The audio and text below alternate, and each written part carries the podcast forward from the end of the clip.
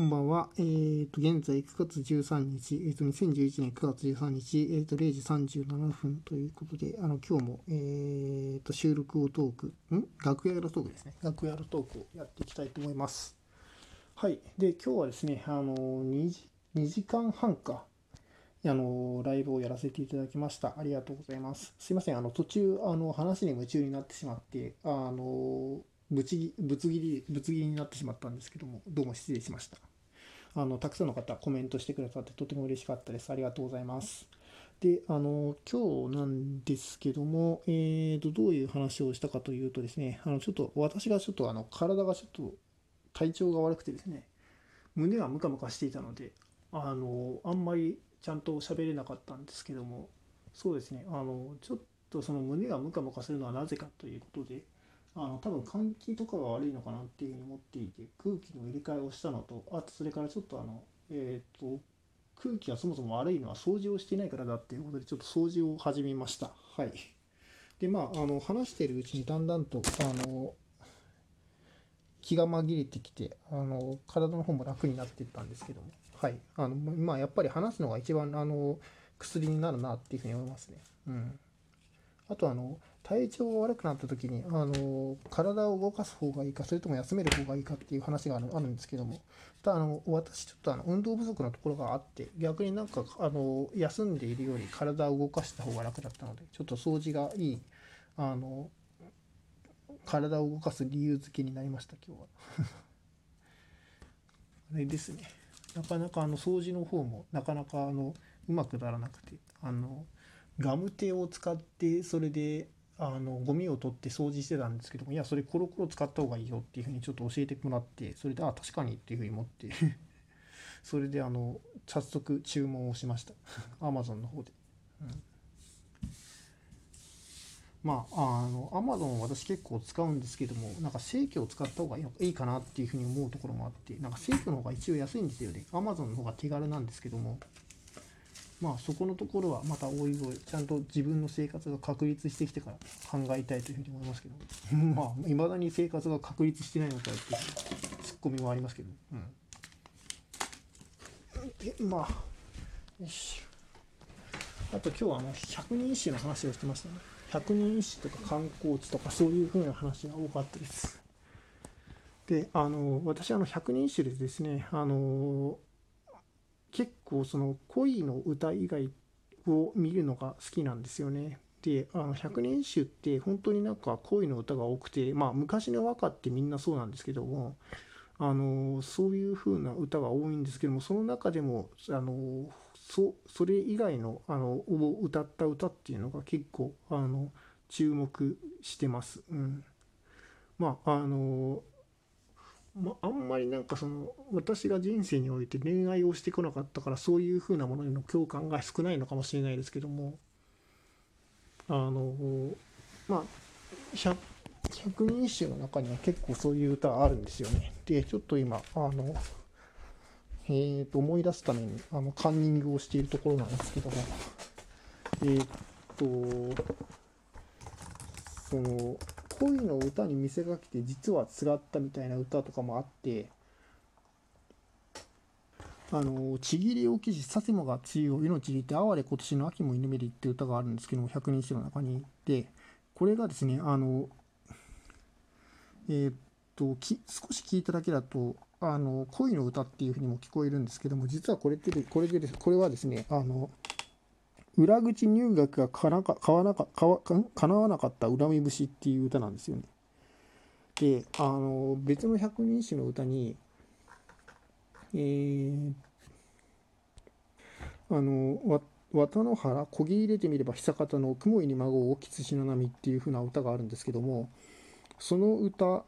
を歌ったこの北条寺入道前関白太政大臣っていう人がですねあのこの「えーと、佐世保が強い命にての歌を歌った人に裏口入学を約束してたんですよね。で、その、あのその要は、えーと、息子さんの、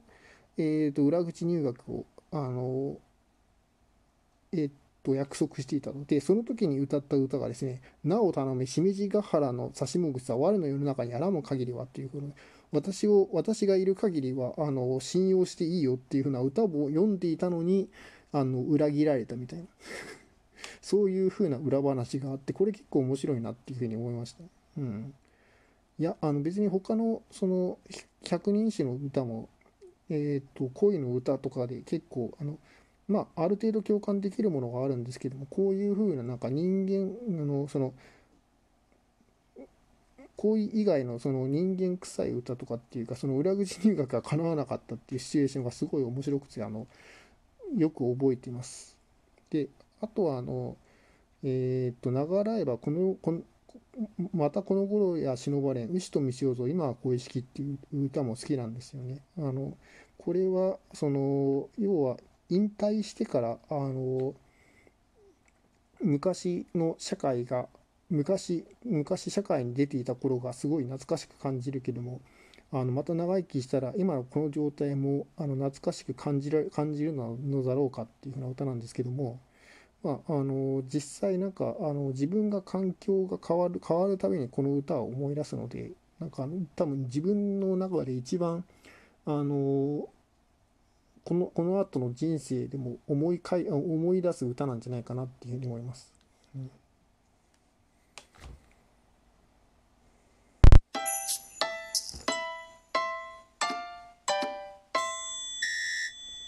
で、えー、と結構今日はなんか観光の話もしていたっていうんですけあのっていう話なんですけどもその北関東での観光地はどこだみたいなそういうふうな話をしてましたね。まあ、北関東のあの観光地はどこだという話というよりもなんか草津いいよねっていう話から始まったんですよね。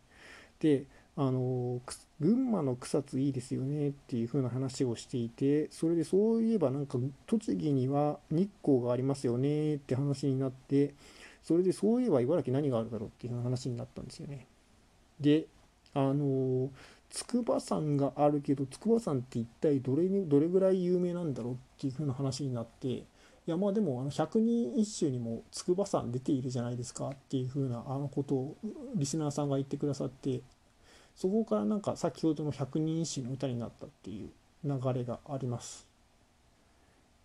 あの百人一首の歌だとその筑波れの峰を擁する皆の川恋とつもりって淵となりぬって歌ですねその歌が、えーと、筑波山について歌った歌ということで昔からなんかその恋のあのえー、と山女体山と男体山があるということであのそれで有名だったということでなんかそれそういえばそそれをでそういえばそうだなっていうことでなんかあの変な自信を取り戻したっていうふうな夜でした。あとあの初めて知ったんですけどもなんか茨城の醤油も結構あの有名らしいですね。いやなんか醤油っていうとあのその千葉県のあの野田市ですね。あそこの醤油が有名というばかり思っていたのでなんか茨城の醤油も有名だっていうことは初めて知ったんですけどもそのえー、っとおひたしっていう言葉があの日立の国から来ているとかっていうふうなことをコメントでリスナーさんがおっしゃってました。日立日立日立日立。日立とおひたしおひたし。これ関係あるのかな？えー、っとあ語語源語源の話で確かにおひたしが日立から来ているとかっていう話は確かにあの書いてありますね。今ネットで調べてみたんですけども、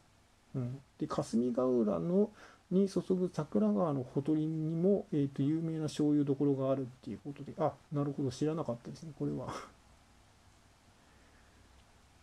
野田銚子と並ぶ関東の最大醤油醸造地っていう。結構なんか茨城ってこういうあの隠れた特産物があるんですよね。なんか売り出しがすごい下手なんですけども、うん、そっかそんなに有名なところがあったなんて知りませんでしたっていう 今のあのトークを収録しながら初めて知るというそういう状況なのでまあだからこそ売り出しが下手だっていうふうに言うんでしょうね ちなみにあの以前あの翔ちゃんのあの47都道府県の企画であの茨城のことの茨城のあの回で出させていただいていますのでもしもよろしかったらそちらのトークもぜひぜひ聞いてみてください。はい。ということで、あの今日はちょっとあの始めた時はあの体調があんまり優れなかったんですけども、あのライブをやっているうちにだいぶ体調が回復してきたのきましたので、どうもありがとうございました。はい。まあなんかこういう日はちょっと休もうかなっていうふうに思うんですけども、あのこういう日でもあの続けていくっていうのがちょっと自由自分の中ではあの優先度が高いので、あのちょっとお聞き苦しいかもしれないですけども、あのまあの聞いてそういう日も聞いていただけるとどうもあのありがたいです。はい。ということで、はい。あの今日はあの今日の振り返りトークは以上にしたいと思います。最後まで聞いてくださりどうもありがとうございました。えっ、ー、と本番組では毎日えっ、ー、と22時からライブ配信をしております。はい。あの一応えー、一応？一応って言い方がおかしいな。あのはいまあ、皆さんがあの気軽に交流できる場というものを目指していますので、あの気軽に参加していただけたらありがたいです。はい、あのいつも来てあの聞いてくださる方もどうもありがとうございます。おかげさまで、あの最近だいぶその話すのが苦にならなくなりましたね。うん、その自分の普段の実生活でもあのだいぶ人と話すっていうことにあの障害障壁？障壁？まああのあんまりなんか気負わずに喋られあしゃあの喋れるようになっている気がしますね。はい。それもこれもなんかあの毎日あのライブライブをしているおかげだというふうに思いますけども。はい。ということで最後まで聞いてくださりどうもありがとうございました。それでは皆様良い一日をお過ごしください。おやすみなさい。